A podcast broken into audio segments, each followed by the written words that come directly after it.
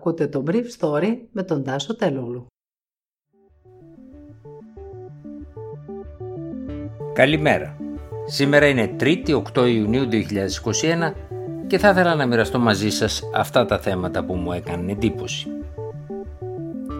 Ψηφίστηκε με μεγάλη πλειοψηφία επί της αρχής το νομοσχέδιο του Υπουργείου Εσωτερικών στην αρμόδια επιτροπή της Βουλής για την τηλεεργασία στο δημόσιο, ενώ για την αντίστοιχη ρύθμιση στον ιδιωτικό τομέα ολοκληρώθηκε η διαβούλευση.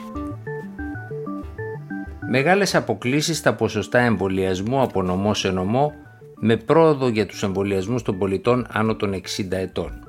Ανοίγει πλατφόρμα για όλα τα εμβόλια για τους νεότερους.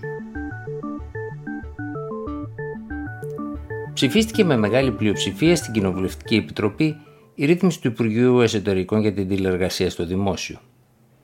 Όπως δήλωσε ο Υπουργός Εσωτερικών Μάκης Βορύδης, η ρύθμιση επιβάλλει να έχει τηλεργασία προαιρετικό χαρακτήρα και να μην επηρεάζει αρνητικά τη μισθολογική και υπηρεσιακή εξέλιξη των εργαζομένων στο δημόσιο.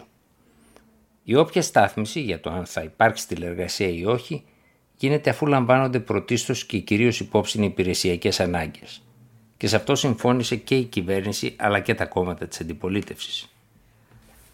Σε ό,τι αφορά τα προσωπικά δεδομένα, ο Υπουργός είπε ότι κάνει δεκτή την παρατήρηση του Πρόεδρου της Αρχής Προστασίας Προσωπικών Δεδομένων. Θεωρεί μάλιστα ότι είναι σημαντικό το να ακούγεται πριν από τη ρύθμιση η αρχή και να λαμβάνονται υπόψη τα ζητήματά της.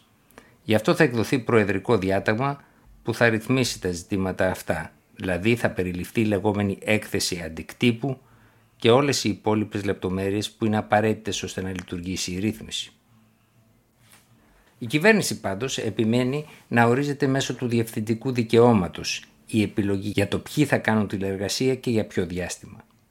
Εάν ο διευθυντής στη δημόσια υπηρεσία, είπε ο κ. Βορύδης, δεν μπορεί να αποφασίσει γι' αυτό, τότε για ποιο πράγμα μπορεί να αποφασίσει; Τι αρμοδιότητες θέλουμε να δώσουμε στο διευθυντή, Να μην μπορεί να πάρει απόφαση να λειτουργήσει, να κάνει τη δουλειά του, να έχει στοιχειώδεις επιλογές; Κρίσιμα ζητήματα που πρέπει να ρυθμιστούν είναι η αγορά πρόσθετου εξοπλισμού για όσους δημόσιους υπάλληλους θέλουν να τηλεργάζονται, αλλά και η ασφάλεια των δεδομένων που διέρχονται από τους οικιακούς ρούτερ.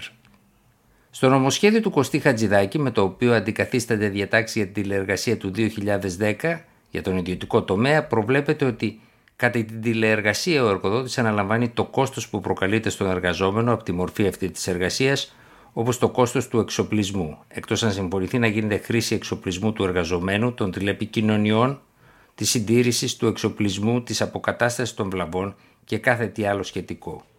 Ο εργοδότης παρέχει στον εργαζόμενο τεχνική υποστήριξη για την παροχή της εργασίας του και αναλαμβάνει να αποκαταστήσει τις δαπάνες επισκευής των συσκευών που χρησιμοποιούνται για την εκτέλεσή της ή να τις αντικαταστήσει σε περίπτωση βλάβης.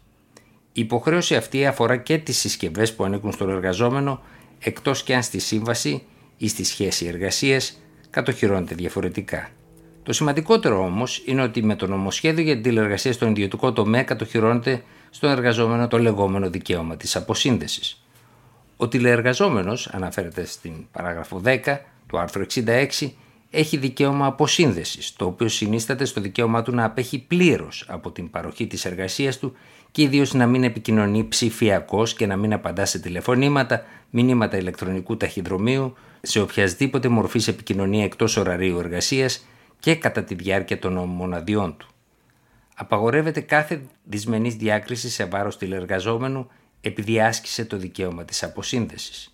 Τα τεχνικά και οργανωτικά μέσα που απαιτούνται για να εξασφαλίσουν την αποσύνδεση του τηλεργαζόμενου από τα ψηφιακά εργαλεία επικοινωνίας και εργασίας αποτελούν υποχρεωτικούς όρους της Σύμβασης Εργασίας και συμφωνούνται μεταξύ του εργοδότη και των εκπροσώπων των εργαζομένων στην επιχείρηση ή εκμετάλλευση. Σε περίπτωση έλλειψης συμφωνίας, τα μέσα του προηγούμενου εδαφίου καθορίζονται από τον εργοδότη και γνωστοποιούνται από αυτόν σε όλους τους εργαζόμενους. Χθες έγιναν 102.000 εμβολιασμοί, με 2.370.000 συμπολίτες μας να έχουν εμβολιαστεί πλήρως. Αλλά νομοί όπως η Θεσπρωτεία έχουν φτάσει σε ποσοστό εμβολιασμού 48%, ενώ όχι μακρινοί νομοί όπως η Ετωλοκαρνανία βρίσκονται 20 μονάδες πιο πίσω στο 27%. Το θέμα φαίνεται να απασχολεί τους επικεφαλείς της εμβολιαστικής καμπάνιας, καθώς χθες η καθηγήτρια Μαρία Θεοδωρίδου είπε χαρακτηριστικά. Περισσότερο από το 90% των ατόμων που εισάγονται στο νοσοκομείο με COVID και στις μονάδες εντατικής θεραπείας είναι ανεμβολίαστοι.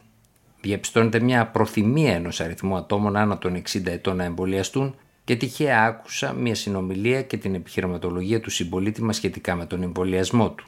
Γιατί να κάνω το εμβόλιο, δεν μας λένε πόσο χρόνο διαρκεί η προστασία. Δεν ξέρουν αν πιάνουν οι μεταλλάξεις, τι εμβόλιο θα έχουμε το Σεπτέμβριο, ούτε αν θα χρειαστεί άλλη δόση.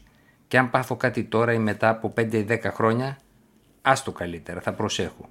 Έτσι τα επιστημονικά θέματα συνέχισε η κυρία Θεοδωρίδου, τα οποία συζητιούνται και είναι μια υγιής πρακτική το να συζητούνται όλοι οι επιστημονικοί προβληματισμοί, αποτελούν για πολλούς ερίσματα για το μη εμβολιασμό τους. Πάντως, ο Γενικός Γραμματέας Πρωτοβάθμιας Φροντίδας Μάριος Θεμιστοκλέος είπε χθες ότι τα ποσοστά στις ηλικίες 60 και χρονών που έχουν δηλώσει ότι θέλουν να εμβολιαστούν και έχουν κλείσει ραντεβού ή έχουν εμβολιαστεί ξεπερνούν πλέον το 70%. Σε σχέση με τα ποσοστά συμμετοχής των ηλικιακών ομάδων, είπε ο κ. Θεμιστοκλέος, θα θέλαμε να πούμε ότι πλέον τα άτομα ηλικίας 60 ετών και άνω που έχουν εμβολιαστεί με μία τουλάχιστον δόση φτάνουν το 71% και αν συνυπολογίσουμε τα ραντεβού που έχουν κλειστεί το ποσοστό θα ανέλθει στο 74,3%. Ο κ. Θεμιστοκλέος είπε ότι δεν βλέπει σημάδια κόπωση στις νεότερες ηλικίες που μπαίνουν τώρα στην κούρσα με όλα τα ραντεβού, καθώς μόλις ανεβαίνουν τα ραντεβού αυτά γίνονται κυριολεκτικά ανάρπαστα. Ήταν το Brief Story για σήμερα 3η 8 Ιουνίου 2021.